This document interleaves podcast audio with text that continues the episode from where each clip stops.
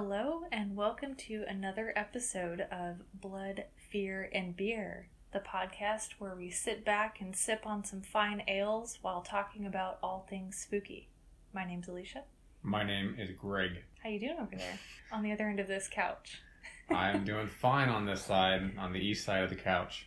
How's the west? It's uh squishy and cozy. Squishy? Yeah, it's nice. I, I thought that was the stiff side. Well, I'm sitting closer to the middle where it's squishy. Oh, okay, Yeah, so I guess I'm in the middle of the couch. nice. What are you drinking? I was about to ask you that. I got to it first. I am drinking a beverage by the Smog City Brewing Company, which I don't recall if I have had their beer before, but I know you have. I have. I had their coffee porter and it was fantastic. I remember that, and it had Very a cool good. little label on it Yeah. with a cracked out robot. Yes. So I have one of their dynamic pressure IPAs that is apparently part of a series of ever-changing experimental IB IPAs in which they try variations of different hops and stuff every 60 days, Oh, that's cool. which is pretty neat. So I wonder if it's by under the same name and they just change what it is or if they actually change the name of it. So I'll try it out. It's good. Is it? Smells good too. It's I got a nice robust smell, and it's a very that is a surefire, authentic, classic IPA. Nice. Well, I'm happy to hear that. That's awesome. I'm happy to drink it. Oh, wow, that smells fantastic. Yeah, it's very nice. It's so fresh. Mmm. It's refreshing. It has a citrus to it, and the pininess that I like in oh some of my hoppier beers. I love that. You actually so like that, huh? much. That is amazing. I- Wow. yeah, that's great. I would buy that again and drink it for myself. That is fantastic. It's amazing how far you've come. I know. I think since we started this podcast, I've liked IPAs a lot more than I used to. Definitely. Significantly more. This is amazing. So, what are you drinking? I have in my hand a very, very special treat of a beer. And I've been craving this one for a really long time. And for some reason, I just couldn't justify buying it for myself because it's pretty baller. But you were kind enough to treat me to a four pack of it. So this is from the New Holland Brewing Company. And it is a Dragon's Milk Bourbon Barrel Aged Stout. That And it- sounds really good. It's pretty awesome from what I remember after having had one a couple days ago. and it is 11% alcohol. See you on the other side. yeah. Interested to see what comes out of my mouth after I finish this. I might have some amazing insight about this movie that I didn't before, or I might just fall asleep. Oh man, it surprises me every time. It's very boozy, but not in a bad way. What I guess that's where the food? this is definitely food. This is like drinking bread. But yeah, you can definitely taste the bourbon flavors and then the delicious stout taste underneath. Do you want to try it? I do. You really do like your liquid loves, don't you? I do. That's like a really special beer. It feels like a something you would drink on a special occasion or as a treat. That is really good. Yeah, it's fancy. I feel fancy drinking this. You said your mom likes stouts and stuff, right? She's not super into the stouts, or at least not yet. But I've recently been getting her some porters to try, and she loves those. I'm thinking she might like that one. She might, yeah. I think she'd probably only be able to drink like half of it just because the porters alone are kind of heavy for her. But I think she could sip on this and enjoy it. Yeah. That's really, really awesome. Thank you. We both have two delicious. Thank you for getting my delicious beer. Sure Look at us. Sharing friends, Sharing is caring. especially when it's beer. It's the best kind of sharing. And that's what we need in this tumultuous and hate filled times. Yeah. It's really been a week from hell, Quite. honestly. I'm looking forward to just sipping on this beer and talking about a horror movie. Talking about killer clowns. So the movie I chose for uh, kicking off spooky season was, of course, It from 2017. And this movie is about an entity that slumbers in the town of Derry, Maine, and reemerges every 27 to 30 years to prey on children. Oh, the 27. It's not a full blown 27 cycle? Technically, it's 27 to 30. Oh, I think in this movie they say 27, so maybe we'll go with that just for the movie. But according to the book and I think the 1990 miniseries, it's roughly 27 to 30. give And take, then, yeah. and then usually the reign of fear and terror lasts anywhere from a year to 18 months, Okay. according to the the lore. The internet lore. Yes.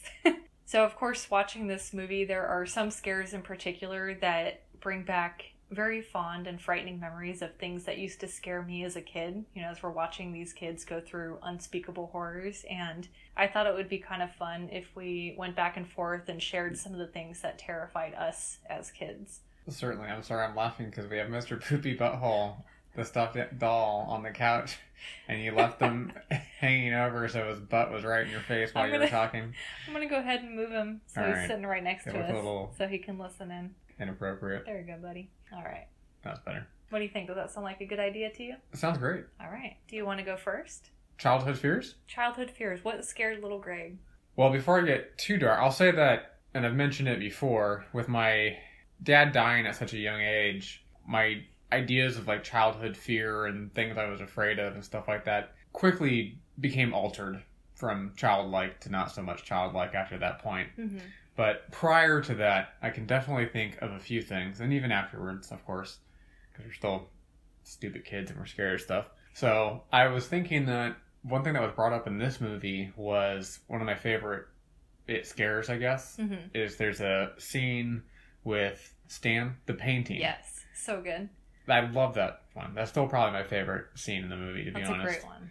but there's there was a picture that my uncle had in his house or a poster painting. It wasn't painting but a piece of art. And it was very 80s and it's iconic. I'm sure it was somebody that was pretty famous and i could probably find it again. But to me it's just the same type of artwork that you see on almost nail salons. It's like white pink black purple colors. And then it's just a woman's face but done very 80s almost Mhm. like silhouettes type of thing anyways it was just a, a big uh, poster size piece of art but her eyes were the it was that type of painting where the eyes would follow you no matter Oh, where you were in the room and i hated that thing you know i always felt and i always felt like it like looked a different way not just followed you but the eyes were different Yeah. every time I saw it. And so I always hated that painting. And I was so glad when I finally was able to throw that thing away or he threw it away or you know took it took it away. I just fucking hated that thing for some Yeah. reason. And then it was pretty much in the same house cuz there was a place that was in Newport and long story short same area and I think I've also told this story with my sister's glass doll yes. Oh my god. in the yes. closet, you know, just sitting in the middle of the floor. What episode was that? Was that Nightmare on Elm Street? Because Oh. I uh-huh. was talking about a dream I had about dolls. I don't remember. I don't either. But it was in one of the previous episodes. Aside from those two of being kind of a supernatural ish thing, Mm-hmm. I think most of my fears were pretty logical. I was somewhat afraid of roller coasters when I was pretty young. Okay. I remember going to Knott's Berry Farm Mm-hmm. and the person who took me like reprimanded me because I wouldn't go on I hate that. That pisses me off. Montezuma's Revenge. I'd go on Boomerang, but I wouldn't go on Montezuma's Revenge. Yeah. Or vice versa. It was something like that. Yeah. So it made it an extra layer of not enjoying it because I was getting reprimanded for not being comfortable with something Yeah. and not caving into peer pressure, which I think is a valuable lesson to incorporate. For sure. I have no problem with them now, but at the time I was just like, fuck, dude, I don't feel comfortable with this. Yeah. Lay off me. I can't really think of, I don't have a lot of big time childhood fears like that. Yeah, I, I had a couple that were kind of like, you know, could be written off as just silly fears that a lot of kids have or that isn't surprising for a kid to have. But then there was like some real world shit that I was afraid of too. So that absolutely counts. And it could be stuff that you're still afraid of now, but maybe it doesn't take over your mind quite as much. Because I know a couple for me, I, I still have them, but it's not like on my mind most of the time. but if it were to happen, I'd be scared.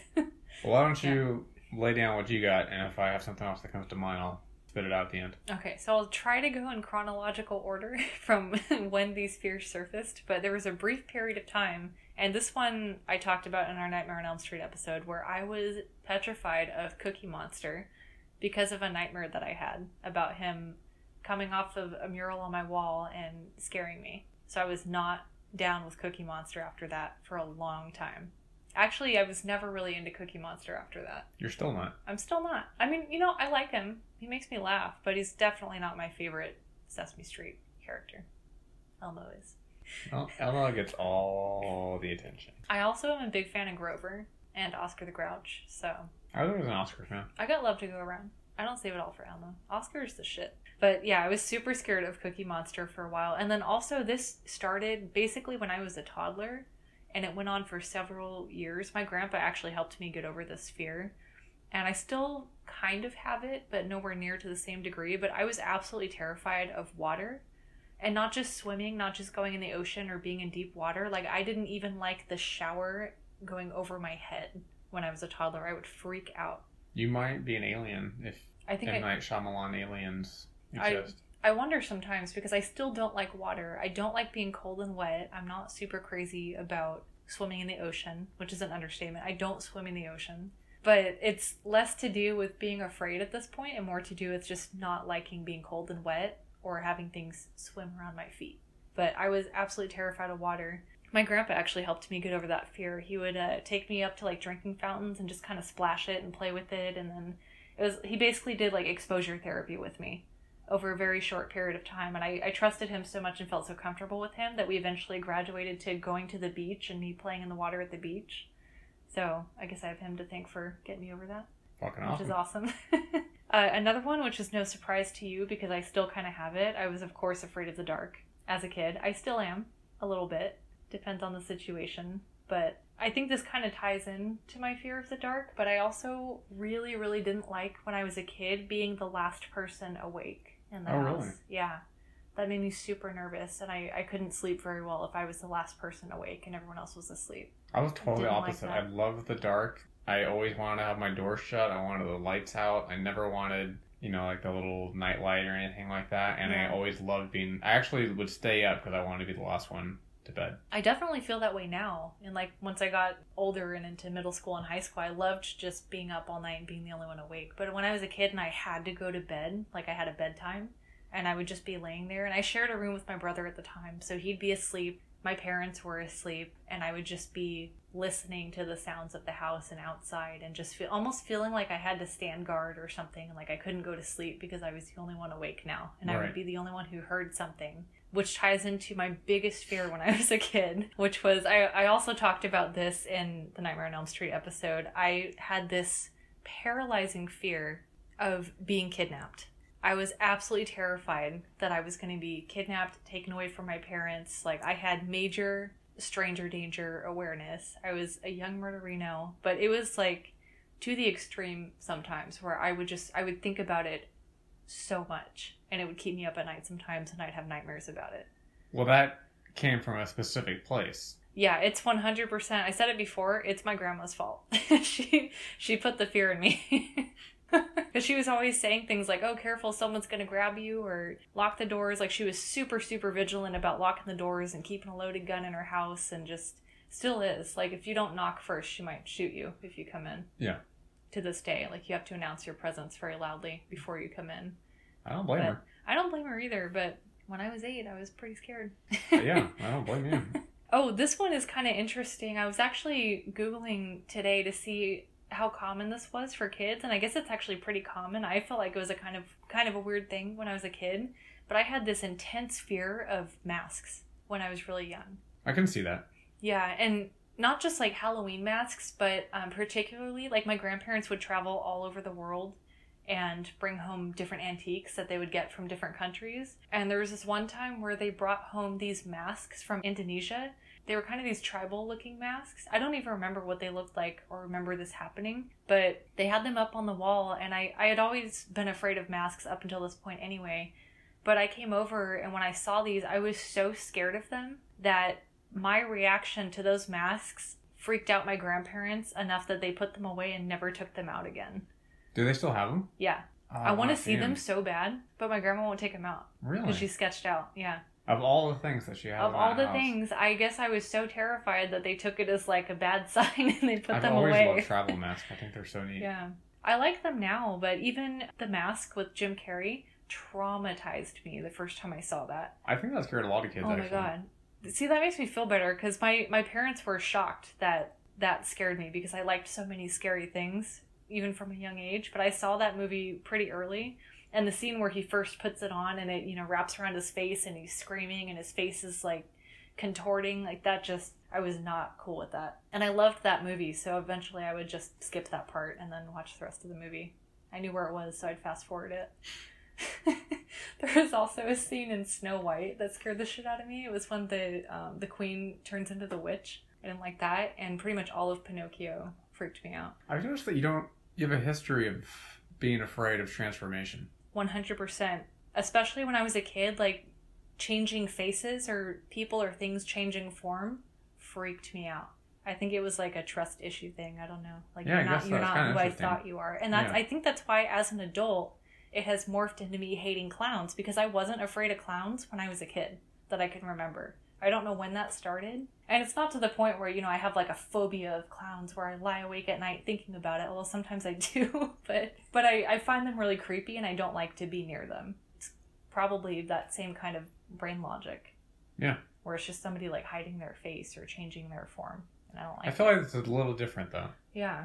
Well, and I love costumes. I love Halloween costumes and scary shit, but yeah, like masks and morphing faces, like the okay, this scene or melting faces, like the scene in Raiders of the Lost Ark where they open the Ark, also scared the shit out of me as a kid. Well, I was thinking about you talking about your grandpa, like shaving his beard or something like that. Or Oh, growing- he he grew a beard, grew a beard. and I was not cool with it. Yeah, this has been psychology hour with Greg and Alicia.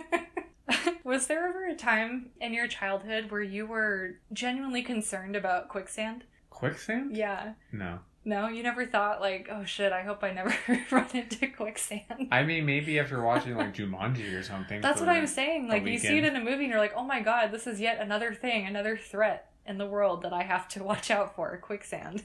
The earth will open and swallow me up if I'm not. You did remind me. I guess I did have a bit of a fear of more of a real world one of people breaking into the house.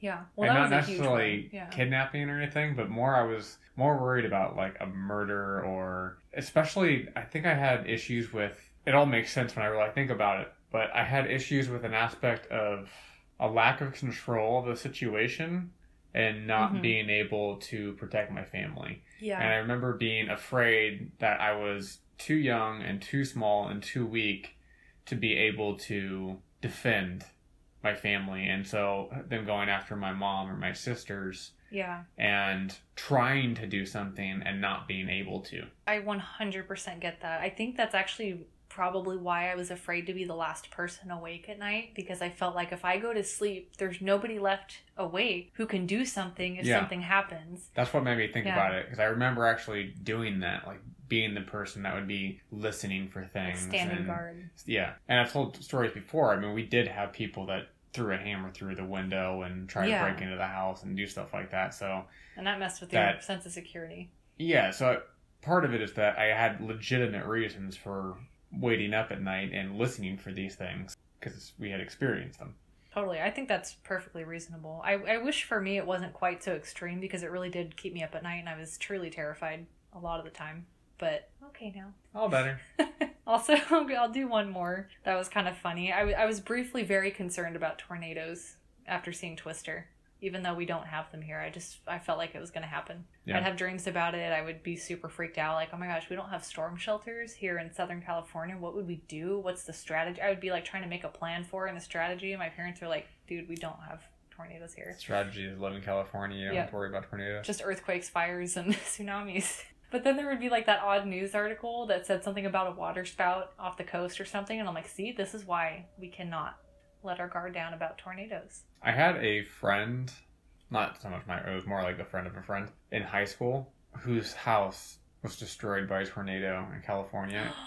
And it was the sad, it was actually somewhere near Huntington Beach. It was the most freak What? rogue thing. And it just came up, destroyed their house, and nothing else in the neighborhood or anywhere near it was affected. And it only Oh lasted God. for a split second. I'm like, how unlucky do you have to be to have your house, your house? they were smoked Destroyed. by a tornado.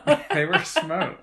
that would It fuck was the me most up. the odd, Oh odd, God. bizarre thing I'd ever heard at the time. I was like, "Are you fucking kidding me?" Oh my god. See, that's exactly the kind of thing I was afraid of. Does happen. Damn.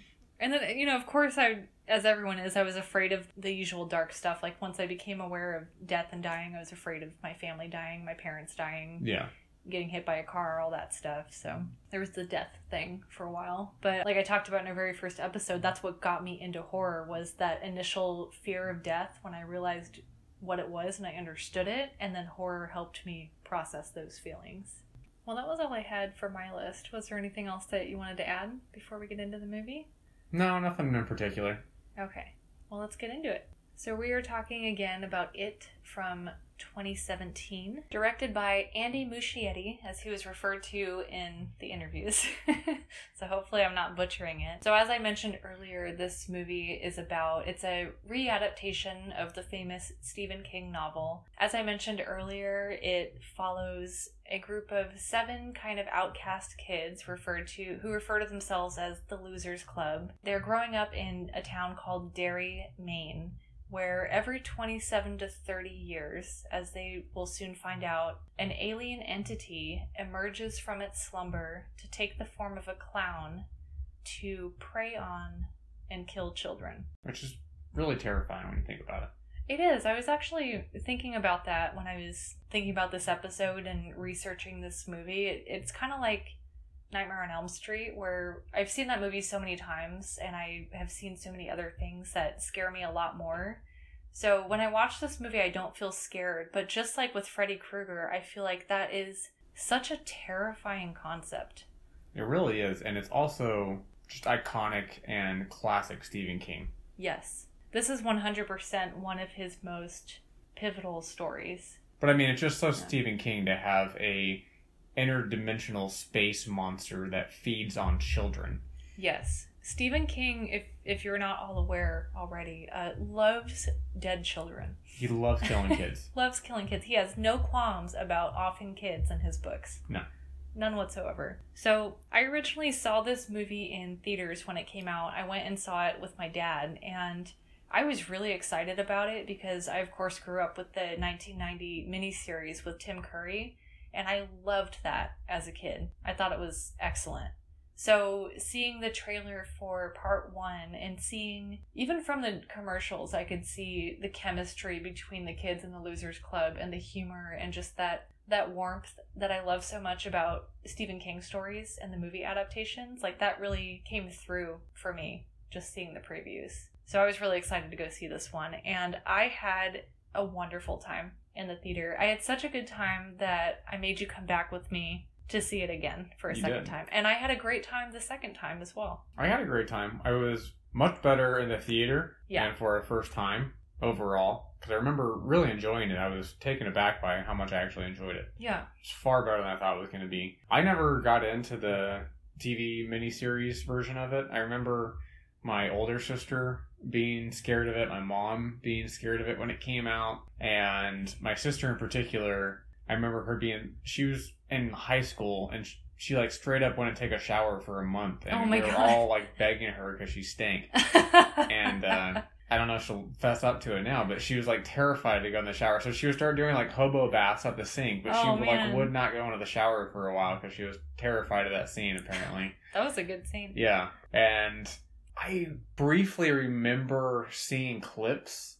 as a kid of the library scene with Tim Curry and maybe a couple others, but I don't know for a fact that I've actually seen the entire miniseries.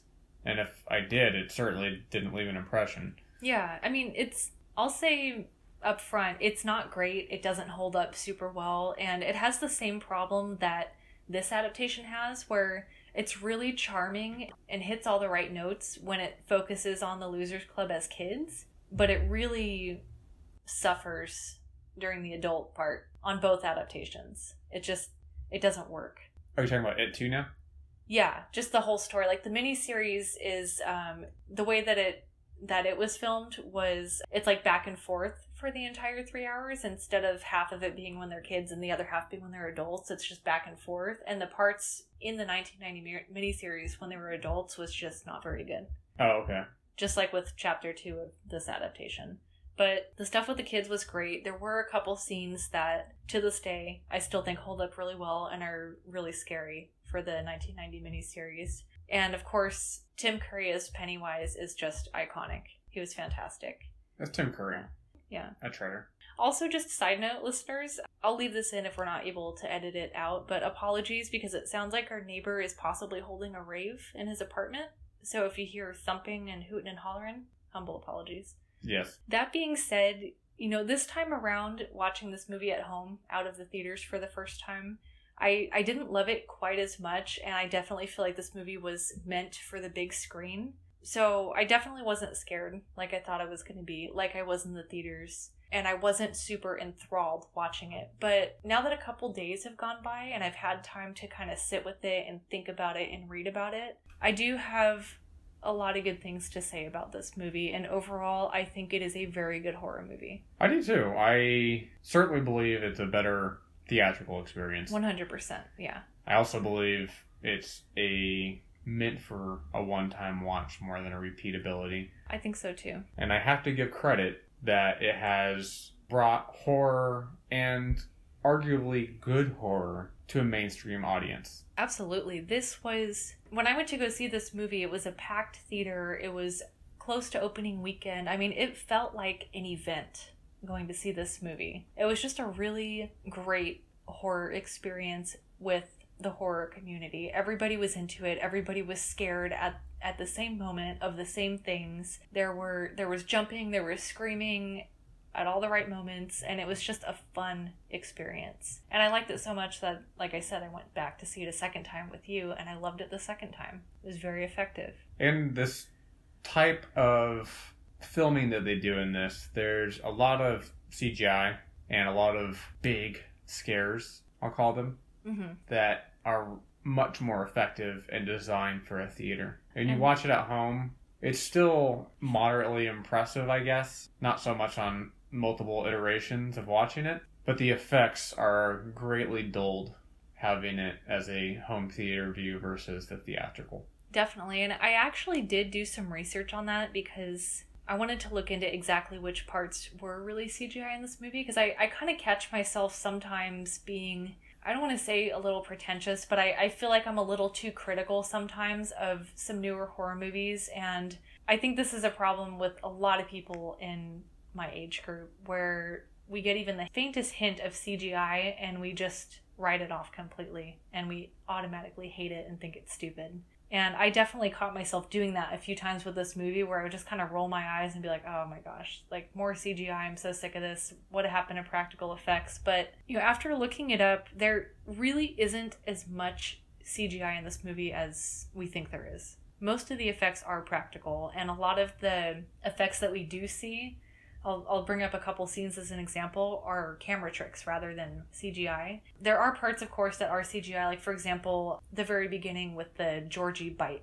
That didn't look good on a third watch at home when he opens up his mouth and clamps down on Georgie's arm. Mhm. When he's crawling away, it looks good. Yeah. But the initial bite, you can absolutely tell it's CGI. It doesn't look great.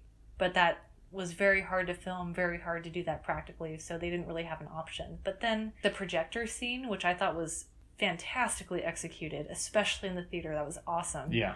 That was a practical effect, which The is so thing, cool. really. Yeah. And the way that they were able to do that is something called forced perspectives, which is basically just an optical illusion with very specific camera placement and timing that makes things either look much larger or much smaller than they actually are. So, you know, the first thing that came to mind was like Hagrid in the Harry Potter movies or the Hobbits in Lord of the Rings. Yeah. They used forced perspective to make the hobbits look very small and to make Hagrid look gigantic. So that's what I was impressed Oh, when I read that. Yeah. And then of course Pennywise's makeup is practical.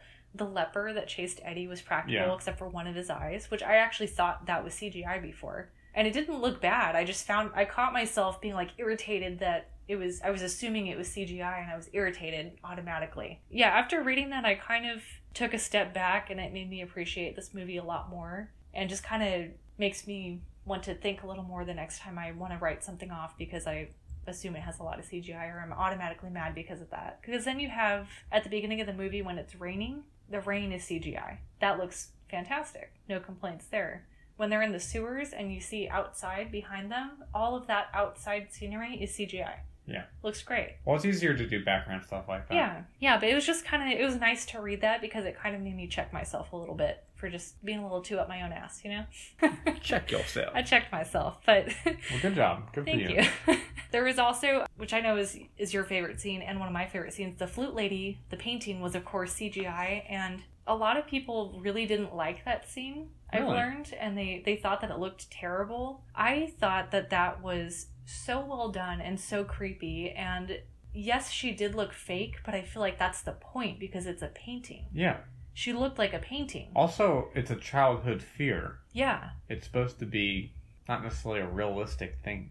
I I loved that scene. That was still my favorite scene. The Yeah. idea, like again, I've I talked about that one painting that my or art piece of art that my uncle had, and I feel like I've done that with other things in the past too, with other pieces of art where you walk by them and they just freak you out for some reason, or you get a bad vibe about them, and so that whole scene where he is kind of creeped out by it, and then it knocks on the floor, you know, falls off the wall. yeah. And, then, when he puts he picks it back up. and it's gone, Fuck. and then you like hear the flute. I love that. Oh, that was brilliant. That was such a, a genius scare, in my opinion. I thought It that was. was. so well executed, and I feel like that. I assumed that that would have landed with the audience so well because everybody has experienced something like that, like that kind of fear where you pass by a picture that creeps you out, or you walk extra fast down the hallway after you turn the light off, or you leap across the room and jump onto your bed after turning the light off. yes, Everybody has felt that. yeah. To me, that was one of the most realistic fears and well executed portrayals of it. Yeah, definitely. So I don't know about you, but I thought that the, to put it lightly, the beginning of this movie was a bold move. It was bold, and upon a second watch, again, there's that CGI bite. Aside from that, this is a very solid beginning to the movie. It sets a great tone. It's well orchestrated. I'm a big fan. I know you are too. You brought it up where I feel like there must be a word for it. There is. You Yeah. have the word? I have the word. Are you talking about when we have this wonderful, eerie piano music playing, and then as we get a tour of the neighborhood and Bill's house, we see that his mom is the one playing piano? Yes. Yes. So the music we're hearing is actually coming from this cinematic world. Um, that's actually called diegetic sound.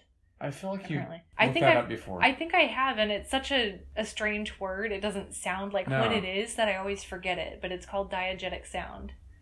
Diegetic. Yeah, Sounds almost like a medical condition. it does. Yeah. Like a digestive thing. I don't know. diegetic sound. I love that too, though, when we're panning through the neighborhood and there's just that beautiful, swelling, melancholy piano music playing. It's very eerie and creepy. There's a huge storm raging. The house is painted this bluish black color. It's very drab and dreary inside. And then there's the shot of Bill's mother just playing that tune on the piano. In the and you realize that's where the music is coming from. I yeah, thought always. so I'm. I'm a big fan of diegetic. Yeah, diegetic sound. Diegetic sound. Apparently, I never thought I would I know. utter those words, I know. but I am. I like it when there is a legitimate reason for a score or for music, and it makes it uh, more impactful because you know that what you're hearing and influencing, or what is influencing you musically, is also influencing the characters. Yeah, very cool. And that's, you know, within the first minute and a half of the movie. And then we meet Bill and his younger brother, Georgie. And Georgie is just the cutest damn kid. Of course, they had to get the Oh cutest kid in the he's world to have his cute. arm bit off and then eat and bite it. when I saw this in theaters for the first time, I was not prepared for that scene. That- That truly shocked and horrified me. I clapped my hand to my mouth. I was shaken up. And I was like, "Okay, I, you have my attention. This is this movie's not fucking around. This is a serious horror movie. Let's go. What do you got?" Bravo. That was a good intro. Yeah, absolutely. Yeah. Solid.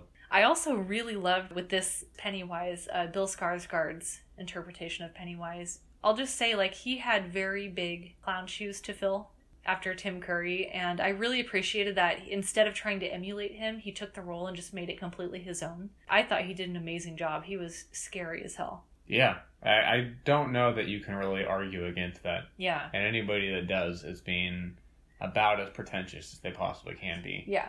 Because he did a phenomenal job objectively and then taking in consideration what he was having to live up to and generations that had grown up with Tim Curry, Tim Curry's interpretation of it, and having to try to do something new with that. Hand, you know, I got to give him a hand for that. Yeah. You know, how well he did it. It actually kind of a little bit of a tangent here, but that seems to be an ongoing theme I've noticed in not just horror movies, but somehow the more recent actors that are taking on iconic roles, I'm only really having one that's coming to mind, so I guess I can't really call that a a pattern.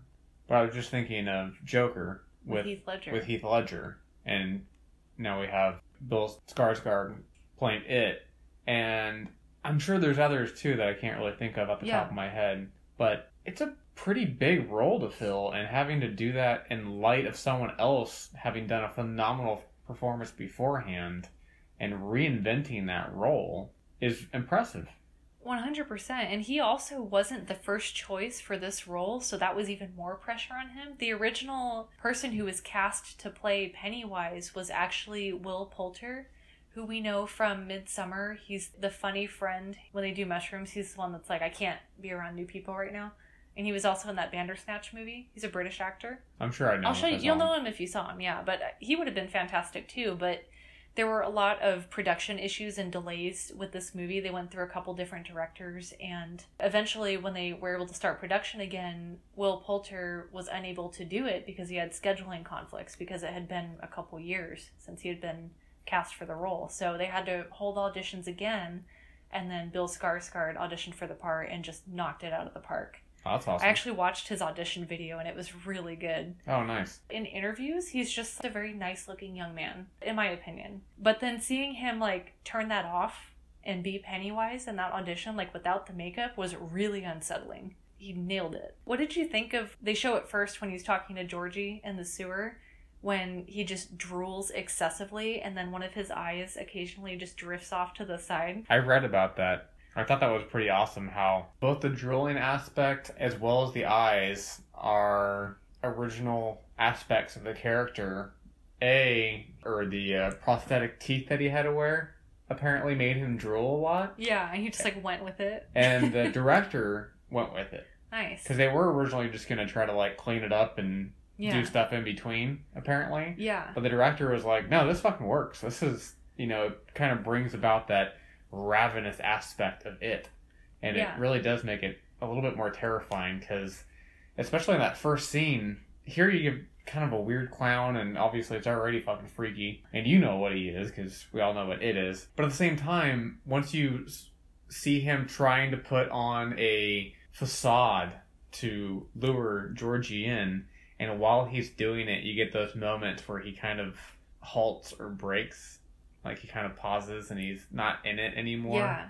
He can't like put on the front. Yes. And part of that is that drooling to me. Like he can't hold it back. So I thought that was a great, fun thing. Yes. That it was not necessar- necessarily initially planned to have that as part of the character. I loved that so much and I also feel like that interpretation of Pennywise was to me a little bit closer to what Pennywise actually is. So Tim Curry's interpretation and his performance was just off the charts good. He was charming as hell, he was funny and he was terrifying. But if you think of what it is, it is a foreign entity from outer space that is almost Lovecraftian in nature. Like humans cannot comprehend his true form or its true form. It slumbers for a certain period of time and then feeds on people's fear by taking the form of what scares them the most. Like it's very Lovecraftian Very. and very inhuman. I mean, that's an understatement. So, for this thing to then have to try to understand how to act like a human clown, you're going to have those kind of glitches and weird, off putting moments that remind you that this thing is not of this world. and then you were mentioning the eyes as well. Yes. I was reading that I think it was during his interview. I don't, you you saw his interview, so I don't know if it was then or maybe a little bit later. But the director was mentioning that post production they're going to make the eyes go off in different directions. Yeah, and he's like, no, I and can he's like, "Oh, I can do Yeah. that." And so all that's actually Bill Skarsgård. Yeah. Whenever time, I thought that was. I That's thought great. for sure those were CGI. Yeah, and his no, his eyes just drifting off to the side, and then it comes back. Yeah, Oh man. that's really a nice little touch they have there. Definitely. So so bravo to Bill Skarsgård for that performance because that was fantastic.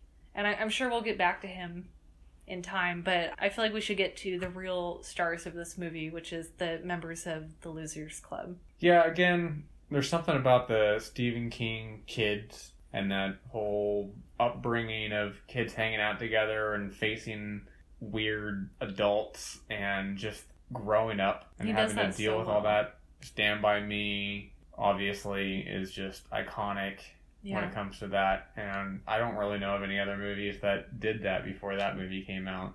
And it's just a classic thing, and I can't I, I can't get enough of it. Same. I don't feel like it's. I've never seen one that was really done bad. And even when a movie is bad, usually that aspect of the movie is still good. So this is a very strong point for the movie is just having this group of phenomenal child actors and characters interacting with each other. Yeah. And they are just amazing. All of them. All the kids are fantastic. And, you know, again, I'll just emphasize that this movie was definitely made for the big screen in a lot of ways, the scares in particular. And that made it such a fun experience in the theater. But it's really the chemistry between the kids and their interactions and the time we get to spend with them that sustains this as a very good movie. Yes. I think this is a very good movie. Even if I didn't love it as much this time around, I think I, I went into it expecting it to still scare me, and it didn't, and I was a little disappointed by that. But looking back on it, again, with hindsight, it's a great movie. It's good. It's Yeah. definitely a solid movie. I like it a lot. Oh, just a side note, real quick. I know that uh, Finn Wolfhard plays Richie in this movie. We know him from Stranger Things, but like I said before, this movie had a lot of production delays. And initially, the Duffer brothers, who created and directed Stranger Things, actually really wanted to direct this movie. And this was before they did Stranger Things. But they were rejected by the studio because they didn't have enough experience. So then they went on to create Stranger Things with Finn Wolfhard, and it's one of my favorite things ever. And it has that same, you know, Stand By Me group of kids growing up together vibes. It was also at one point going to be directed by Cary Fukunaga, who did Maniac on Netflix, which I love, and True Detective. Well, he was a writer, right? Yeah, he was he was a writer. He worked on the screenplay for this, but he was initially supposed to direct it as well. And I, I don't remember what happened with him, but something went wrong, and now it was uh, Andy Muschietti. Well, he did a fine job. He did. So, what were some of your favorite scenes in this? Well, definitely this time around in particular, the moments with the Losers Club really stuck out to me and will hold a special place in my heart. But I really enjoyed the first sequence at the school where we're kind of getting to know each of them individually. And I, I also really appreciated that we got one on one time with almost all of them. It's fantastic character development. It was very good pacing, and it just gave us a chance to get to know and care about each one of these members. So there's the scene in the school where we have Eddie, Richie, Stan, and Bill initially, who, who are like the core of what they deem themselves the Losers Club because they're kind of social outcasts. They get picked on by the notoriously brutal and psychopathic 80s bullies. Who will Completely fucking kill you? They will. It's no understatement in this movie. Henry Bowers and his gang will fucking kill you. Yeah. They'll have no qualms about it. So they're dealing with that, and then we have Ben, who is the new kid, Bev, who is also a social outcast, and then we have Mike, who we meet pretty early on as well. So we kind of get a little window into each of their lives, and pretty quickly we start to realize that they are all experiencing these terrifying encounters with it, and it is manifesting itself as their individual fears. So I really enjoyed those scenes where we get that one on one time with each of them. And it's not any specific scene really, but I laughed so much at the banter between Eddie and Richie, just the constant bickering back and forth with those two. Absolutely. Oh my god. Like Richie is supposed to be the quote unquote funny one in the group, and he's hilarious. But Eddie, Eddie is the funniest one, in my opinion. oh, He is just I- he was goddamn hilarious. There was a scene where he, I don't. I think somebody mentioned to him where he's like, "Oh, it's in my second fanny pack." Yeah, and that line like, you fucking have a second me. fanny pack. Eddie is just he was my favorite in the original too. Even adult Eddie in the original, I just I loved him so much. But he's a hypochondriac, he's super paranoid. He's very paranoid, but he takes no shit from his friends. Like No. he will one hundred percent he is stand up for incredibly himself. confident in his Yes. decisions to. Be cautious. Yes. And I relate to that hard. One hu- like that I feel that in my soul. so Eddie is my favorite. Yeah, their their loser. banter is definitely a highlight of the movie. Yeah, and, I guess uh, I had read that most of that was improvised Nice. between the two of them, but I just thought I got a kick out of it every time where, you know, you and I are, of course, cracking up every time Richie opens his mouth and says something just off the charts and vulgar for a 13, 14 year old. I don't know how old they are. Just the non reactions from his friends is even funnier to me because they are so used to his shit, they don't even react anymore. E, Every once in a while, they'll say, Shut up, Richie, but they never, ever laugh at his jokes. They're so sick of his shit. It's just it's another day to them. They don't react to it. And I found that incredibly funny. Or there's a few scenes where he says something that's just so uncouth, if Yeah. you will, that even his friends are like, dude, too far. Richie. That's what I'm saying. Like, when they do react, it's usually to tell him to shut up or that he went too far. But that felt so realistic to me because we all know 100% that is how kids talk when adults aren't around. oh, when I I remember being in middle school Yeah. and high school, I'm like, That's the anytime kind of shit I hear someone say. that says something like, oh, you know, they're being so so vulgar for that age, or it Yeah. doesn't make any, I'm like, Like, you don't you know. don't remember. You don't know. You just don't yeah. remember. You're not remembering what you were doing at 13 years old. Yeah.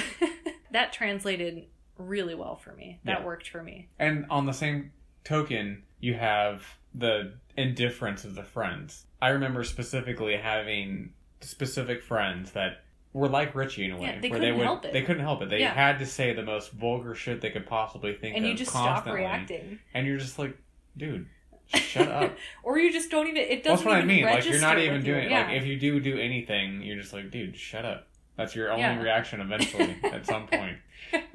it's like when you and I just randomly make weird noises out of nowhere and the other person just doesn't even notice it because we're so used to it. Yeah, or just sings a weird tune. Yeah, or, or goes along with it, you know. It's I really enjoyed that. I also really enjoyed the banter between Beverly and Ben. Ben. Ben is just so goddamn cute. I loved Ben. I actually, I, I gotta say, I feel I have a little bit of a soft spot for Ben and the fact that I remember being, cause I was kind of a chubby kid. Mhm. I wasn't as big as Ben was, but Yeah. you know, I was kind of a chubby kid, and I was a reader. I was sensitive. I liked poetry, and I remember specifically like writing a poem to the cheerleader, head cheerleader in middle school that I had had a crush on since like sixth grade Aww. and stuff like that. And just being a total outcast and never having a chance. So I thought that was really a cute thing between them. And then the fact that you have Beverly that's kind enough and genuine enough to see Ben as a person and connect with him. You know, I thought that was a, a really neat relationship that they had. It was. It was very, very touching. And I have to say, the poem that Ben writes to Bev is good. Definitely not I bad. was impressed. Well done. Well played. probably a lot better than mine were. I don't remember what the hell I Oh, wrote. I'm sure you're a good writer. I'm sure they were You're gonna laugh so hard. Did I tell you that I actually got her a, a Snoopy? Yes. I did. So cute. I'm just like, thanks. Thanks. Thanks. Well, her loss. so lame. Oh man, that's really funny to think I- about. I've done things like that too, where I, I had a crush on somebody and I bought them a dumb gift. There was actually this guy I liked in high school, and I bought him a gift. It was like a bobblehead thing, like collector's thing. And it turns out that another girl who was really good friends with him, who also had a crush on him, had already bought him that same thing, and she was really mad at me, and I felt really bad, and I never talked to him again. Oh man, I was like, You you, know what? off? It's not worth the fight. You can have them. it's yours. Don't care. yeah, sorry. I've been there. I feel it. If I had any dignity, I'd be embarrassed, but I don't. You shouldn't be embarrassed. You should be proud. It's very sweet what you did. Proud of my Snoopy. Yeah, it's very sweet. so, I mean, there were more I could get into, but how about you? What were some of your favorite scenes? well, aside those that I've already mentioned, or we've already mentioned, as far as scares go, Top three. okay. Number one in the theaters was probably the projector. That was awesome. That was really fucking cool in the theaters. And now that you have enlightened me that that was not CGI, but indeed a practical camera trick, I have even more respect for that scene. That was just a bitchin' jump scare. It was. That was a good jump scare. That was well crafted and well earned. So that was probably number one on the scares. Number two would probably have to be the one I already mentioned. I just love that The painting. painting. That's great. Yeah. just because it's a personal thing for me. And the last one, I don't think that there was anything too much more that I felt was like full blown scary. Actually, that's a lie. If I'm gonna say something, it would be what we've already mentioned as well as the beginning scene with Georgie.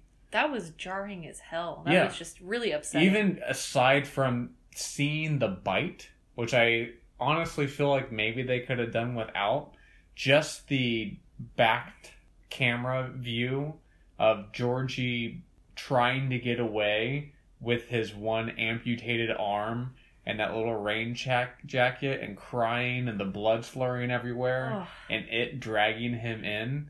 That was a fantastic horror scene. yeah. Like I didn't need that cheesy bite. I could have just kind of seen it coming and then had that other scene afterwards Yeah. and had it be just as impactful, I think. That was something else. So those those are my top 3 scare scenes, I guess. Yeah. Those How are great. you? So I have one overlap. So of course the painting is on my list. I just thought, you know, like we said, that was just a perfect throwback to the things that scared us all when we were kids, and it was so creepy and so creative. I give it points for being both clever and incredibly creepy. And I also really loved just tied to the same scare when they're in the tunnels later and they're looking for Pennywise because Bev has been taken and they get separated at one point and then they find Stan and it's the painting lady again and her face is just like clamped over his head and she's just like sucking on his face. Yeah. That was fucked up. Yeah, it was. really liked that. And she has like these it's kind of like the ballerinas in Cabin in the Woods, which is like the rows and rows of teeth for her Mhm. face just clamped over his head Pretty cool. hellish. I really liked that. Uh, number two for me was the Georgie puppet. Oh, that, that's a good it. one. That is a good one. That just had layers of terror for me. Just the whole build up to that, where Bill is missing his brother terribly. They've already experienced really messed up shit. He still believes that there's a possibility that his little brother is out there somewhere, that he's alive, because there are a ton of missing kids at this point, and it seems like nobody's looking for them. The adults are all kind of weird and aloof and just apathetic to the struggles of these children and investigating the missing kids. So Bill has kind of taken it upon himself to find his brother. So he is sitting in his brother's room and crying and then he sees like a shadow on the door, which I also really liked. It was very subtle but creepy and then he follows it down to the basement, which we saw earlier Georgie went down to the basement and he was kind of afraid of it cuz again, we all have that thing that we're freaked out by when we're kids. And Bill starts to go down the stairs, and the basement is flooded. And he sees Georgie in his little raincoat standing in the dark on the other side of the basement, and his cute little voice saying, I miss you, Billy. I love you. And just talking to him. And then he starts saying creepy ass kid shit like, We all float down here, you'll float too. And then he starts screaming it, and then his voice just is fucked. Like this demonic distorted voice, his flesh starts to decay. And as if that's not creepy enough, just imagining your baby sibling decaying in front of your eyes, screaming in this demonic voice. We then pan over to Pennywise to his right with his arm up the coat, saying the words that Georgie is saying. And he's literally using this corpse as a puppet. Yes. That was fucking cool. that was a good scene. I really think they could have done without Pennywise rushing at the camera and that like that jerky motion. That's Again, in theaters, it got me, but Yeah. it doesn't get you again. It's a No, one-time thing. It's a one timer. But the first part of that holds up great. My number one scare in this movie and my favorite scene was Bev's bathroom scene. I know that you love that one. Oh yeah. my god. I loved that scene in the miniseries too, where it's the balloon that comes up from the drain and then just like explodes with blood and then it gets all over Bev's face. But they really took that and ramped it up with this one and added a different layer to it. So Bev's dad has always been a creep, which is an understatement. I mean, it's very heavily implied that he is sexually abusing her. Yes. And that's to me that's one of the darkest and scariest things in this movie is what Bev is going through. It's such a real terror that so many people experience. And there's that scene before a, a while before this happens in the bathroom where she's just gotten her first period. She's becoming a woman and she's dealing with not only that but the bullying that she experiences at school is specifically centered around her womanhood. And people are spreading rumors about her being a quote unquote slut how she'll sleep with anybody. It's, it's all centered around the sexuality that other people have thrust upon her and as a result, understandably, she is dreading this moment where she actually physically becomes a woman. And when she gets home, she goes out and buys tampons for the first time. And she this is also how she meets the Losers Club because Ben has been cut up by the bullies and they're trying to get medical supplies. So she is able to talk to the creep that works at the pharmacy to distract him so that the boys can get the supplies and steal them. And that scene was really unnerving to me because we get from that scene that she knows a creep when she sees one and she has been exposed to predatory men like this before. And she's so comfortable with it. She Yeah. knows how to navigate them. She's used to it, yeah. And then she goes home right after this with the box of tampons and she hides them behind her back from her dad. And that scene just gives me goosebumps when he confronts her in the hallway and he picks them up and then he's like, Tell me you're still my little girl. And then he grabs her hair and like sifts it through his hands and just holds it like a creep. And she obviously is terrified and wants out of that situation. And she goes in the bathroom pretty shortly after this and just hacks off all her hair. And she didn't do that in the 1990 miniseries. I thought that was a really clever layer that they added to this adaptation where she's basically cutting off her hair as a rejection of her father's inappropriate advances and all of the other things that are associated with womanhood that she is perceiving as negative because of the things that are happening to her. So she cuts off her hair, a lot of it falls down the drain, and then later on, uh, after this scene, her dad sees it and says, Why'd you do this to your hair? You look like a boy. And you get the impression, like, well, that was the point. I want to look like a boy so that you and all the other creeps will leave me the fuck alone and I can just be a kid. Right. So that bathroom scene had so many layers of horror for me, but the execution was just so brilliant where she's in there she's already upset about everything that's been going on she's already afraid and then she hears voices of the other missing kids coming up from the drain and then she goes and gets a tape measure and sticks it down the drain and pulls up clumps of her own hair. And one the first layer of horror is i am absolutely disgusted and appalled when i pull up clumps of hair from the drain. It makes me gag. I can't do it. So that was layer number one.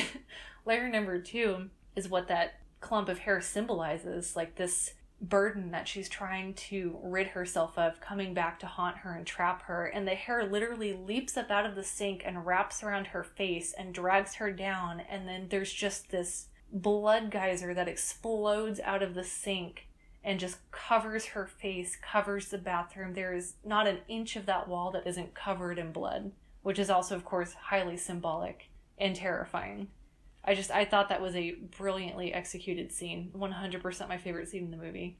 And to top that off, I think it also speaks volumes that right after that, her dad breaks into the bathroom and he can't see that blood or her in her distress anywhere. And he's basically dismissing her concerns and being like, You've been acting weird. You're concerned about you. You Mhm. need to take it easy. Yeah, then he starts gaslighting her. Yeah. You know, I thought it was a one, yes, it definitely is an excellent scene, well executed, and it took a very serious subject on multiple layers, as well as just incorporating the horror aspect Yeah. and tied them all together in a very neat and believable package. Did you notice that there's virtually no mothers in this movie except for Eddie's mother? Yeah, even with Billy's mother, You only Bill's see mother- I did notice that. She never speaks. Yeah, you never really see her. I No- did None of the other mothers really. Yeah, there's Henry's father, there's Mike's uncle. We don't see either one of Ben's parents. Yeah, it, it is mostly um, fathers, it seems like, or Yeah, father men. figures. Yeah. yeah. The only mother I can really think of is Eddie's. Yeah, and she's fucked up. Yes. She's under some kind of whatever spell it is that keeps the people of this town complacent with what's going on and forget. Well, not only that, but she's the reason why Eddie's a hypochondriac and, like I said that really weird, hypochondriac. and she's been feeding him placebos and is really almost sexual in her own way. Yeah, she kind of gives off like a Munchausen's by proxy vibe. That, but there's also that I don't know what the word is for it, but I get that impression of okay, She's like when- weirdly possessive over him. yeah, but you know like those mothers that are still breastfeeding when they're like nine. Ew, yeah. It's like that Yeah. where it's just inappropriately motherly and inappropriately physical with their child. I just get that gotcha, like yeah. she has too close of a relationship. You get that vibe, yeah. Yeah, And I, Eddie I, wants I don't have a right word for it, but yeah, like it's the same realm. It's the same ballpark of women that breastfeed feed their kid well into young adulthood or young child. You know what I mean? yeah, you know, the adults in this are super weird. There's something off about them and they're apathetic. They don't do anything about the missing kids. I read about it too. This is part of the manipulative power of it is that it is somehow able to make the people who remain in Derry forget what happened before so that it can keep happening. It can keep doing this. So I, I thought that was very well executed and really added to the isolation of the Losers Club. And it also really emphasized their connection with each other and their dependency on each other. And that is another one of those things that's just you have to give credit to Stephen King for that type of writing where there's already an isolation being a teenager, but to add that aspect of it as though it's like a horror plot where you feel like there's literally a conspiracy, there's literally a interdimensional entity that is somehow manipulating the adults around you to Yeah. perform and be it's almost a relief if you think about it. If you can actually, I, I'm sorry, I'm just coming going off the cuff here, but I'm thinking about it in this fact of thinking about Beverly and sexual abuse. I'm thinking about the bully and the dad and him being abused and passing that on Yeah. and all that other kind of stuff. Where it's some seriously dark shit that we're talking about here, and to be able to account for that inappropriate behavior with it being some type of space demon thing is a very childlike reassurance almost. yeah, it's very cathartic. Yes, because to actually think that this is happening in everyday life and it's not because of it, Yeah. it's because these people exist and our society produces them is far more terrifying. oh, 100%. So I guess I, I feel like that is more of an, a, a childhood way, childlike way to view adults as though they are being Yeah. manipulated by some dark outside force. Definitely. And maybe that's why part two just doesn't work because they're no longer kids. It just doesn't seem, it doesn't have the same impact No. at all. Not at all.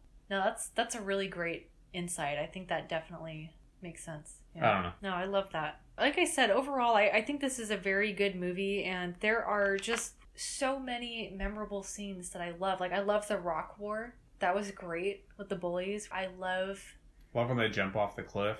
Yeah, that was just such a nice kid moment, like a stand by me Yeah. moment. I will say, I think that my least favorite CGI is actually down in the well, Uh huh.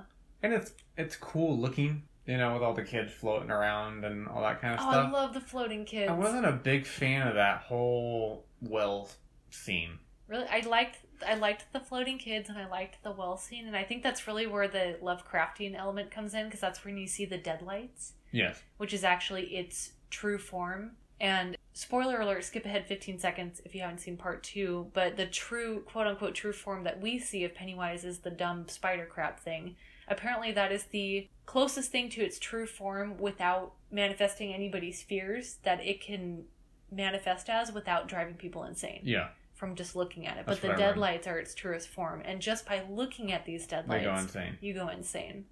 I love that concept. I love the part where Bev is down there and he grabs onto her and his face just opens up, almost like the Demogorgons in Stranger Things. This flower-like, toothy thing, and then you just see the spinning lights inside. I Mhm. thought that was awesome. She didn't go insane. She made it. Well, she kind of did, but then She did a little bit. They brought her back, yeah. I thought that was really cool. The thing that I hated in that sewer scene that you mentioned was I liked it when Richie was like, "Now you're gonna make me kill this fucking clown," and then they just kick the living shit That out of great. him. Yeah. That was great. But then when they fight him off and he's like dangling on the edge of the well, he just looks at them and goes, "Fear," and then drops down into the well. I was like, "What? Really? Yeah, that I was know. stupid." That was very. It reminded me of the Patrick Swayze's role in Donnie Darko, where he's like the the motivational speaker. He's like fear, love, rejection. totally unnecessary, but I know Other what was that, that? Those are your dying words. fear. Fear. How poetic. I can see where you're coming from. There definitely were some moments in that that underground end scene that were a little bit weaker than the rest of the movie, for sure. I guess another complaint, if we're gonna go off complaints a little bit Sure, now, let's complain. I feel like they could. I felt bad for Mike. I don't feel like he had much of a role. Yes, I have a, a note that Mike deserved more screen time. He deserved Yes. more screen time. I felt like he was kind of forced into it. I did. I'll, I'll say that I did like the way that the loser club just accepted him into the fold Yeah, and brought them under their protection and wing like immediately. They're like, you are one of us. Like Yeah. I, we don't care what your story is, what your background is. You're up against these same bullies. You're fighting them. We're helping you, and it is what it is. So I did like that, and I also liked the dialogue that is used with Mike because mm-hmm. the first scene that we get with him is at his uncle's sheep farm yeah, where they're slaughtering the sheep with their pneumatic gun. And his uncle says to him, You're either on this side, you're either inside or you're outside, kill or be killed. essentially. You know, he's trying to get Mike to kill these sheep, and he's Yeah. like, You're either, what side of the gun do you want to be on? And then Mike is then kind of put into a position where he's on one side or the other with the bully, and he kind of chokes again and almost gets himself killed. And I don't, I don't, not sure where I'm going with this, but I like the way that that unfolded because Mike was the one that kicked Henry down the well, right? he kicked him down the well, Yeah. but he was gonna try to shoot him with the pneumatic gun that he had, Yeah. and he hesitated, and he was able to knock it out of his hand or something like that. yeah, And then he almost got killed with it, but I forget exactly what happened. Like Yeah, it Henry had it to his hand or had it to his head, and then I think some- Mike just drop kicked him, basically, or just kicked him. No, something happened. hard. something unusual happened where it disheveled Henry. Yeah, it either malfunctioned or something, and then you know at that last moment when it was truly life or death, and he had hesitated again and almost died, and then he had that he had that kind of profound experience. Yeah. But I like that he wasn't just. I'm not sure where I'm going with it. No, I'm I'm with you 100%. I like how that came full circle and and I agree. I wrote a note later into the movie like I really feel like Mike was kind of gypped here and that he deserved way more screen time than he got and I feel like we got to know all of the other members of the Losers Club on an individual and intimate level a lot more than we got to know Yeah. Mike. I and just Mike feel like he got completely gypped. he did, and Mike plays such a pivotal role in the story, and particularly in part two, because he's the only one that stays in Derry, and he's the one that calls them all back when shit goes down again. Oh, that's right. I blocked that whole thing out because it was a piece of shit. yeah, it was but- terrible. Spoiler alert: we hated chapter two, but yeah, no, I completely agree. I really think Mike deserved more, and I, that was a bummer. Yeah, that was That was one of my bigger complaints when it comes Same. to the characters and development and all that. Me too. I mean, other than that, I really don't have any complaints. I think this is a, a really solid horror movie. I like it a lot. I loved when, speaking of the sewer scene again, I loved when Pennywise is kind of desperately shifting into all of these forms to try to scare the kids one last time, and then he turns into the leper and just turns to Eddie and just profusely barfs all over him. Thought that was great, and also felt so sad for him because he's a, he's a germaphobe and that's like his worst nightmare. Yeah. I just thought that was great. Super funny and sad, but yeah, I think the the story is solid. The acting and the chemistry with the kids was just 100% the best part of this movie to me. I also loved when they go to Ben's house and Bev finds out that Ben loves New Kids on the Block and so does she, but she still gives him shit for it. And there's that moment where they lock eyes and she like shuts his door and he's got the new kids on the block poster and he's just like shaking his head because he knows the other kids will never let it go and then she kind of smirks at him and opens it back up again Yeah. i loved that I, yeah, their whole thing. they're all so great. cute yeah they're all great everybody did a great job mike got gypped but the scenes that we did get him he did a great job Yeah. i loved everybody bill skarsgård was a great pennywise he really really stepped into that role and made it iconic in his own way It would have been so easy for that to go downhill or oh, go Oh, a for different sure. way. And just be like super campy or over the top. I thought he was truly scary. He was tasked with scaring an entire generation again, and he did it.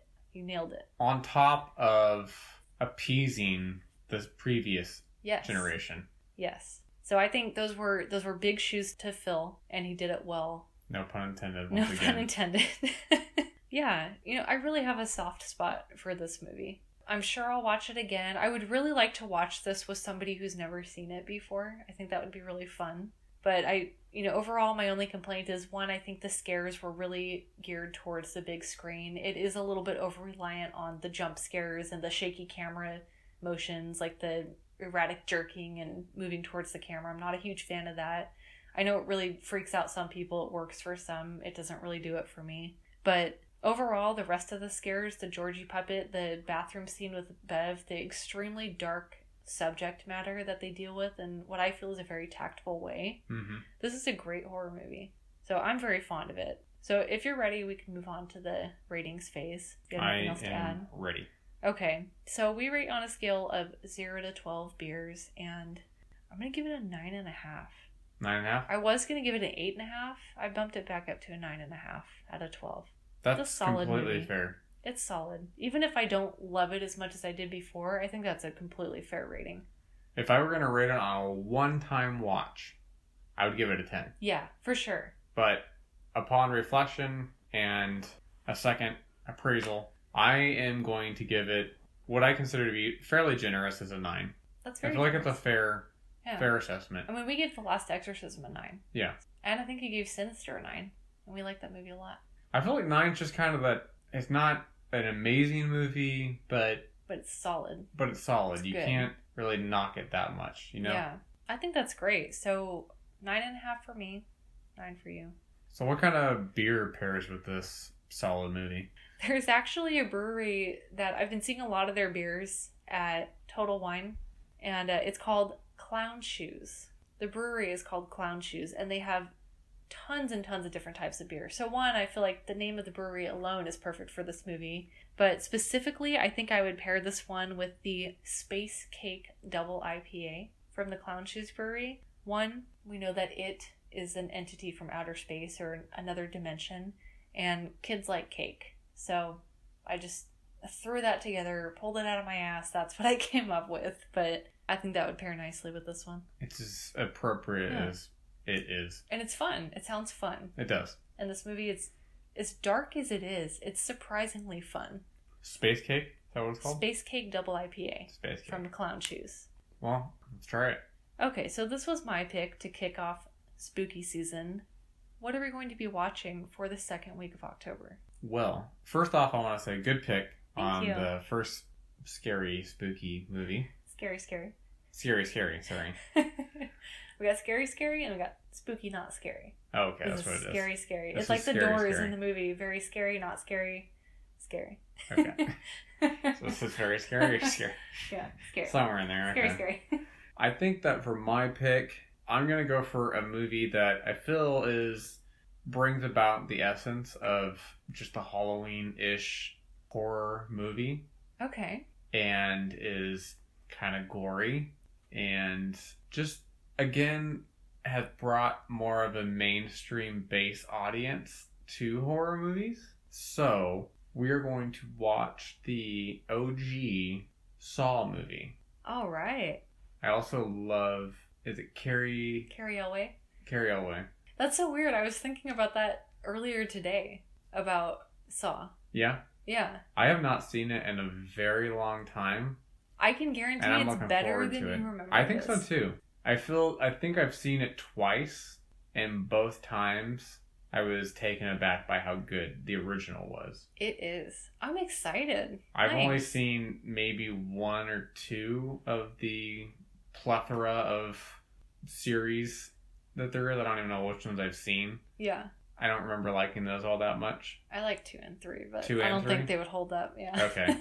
But I do remember this one being, especially for that kicking off this whole concept and what it was, pretty fucking cool. So I'm excited to watch it again. nice. Good pick.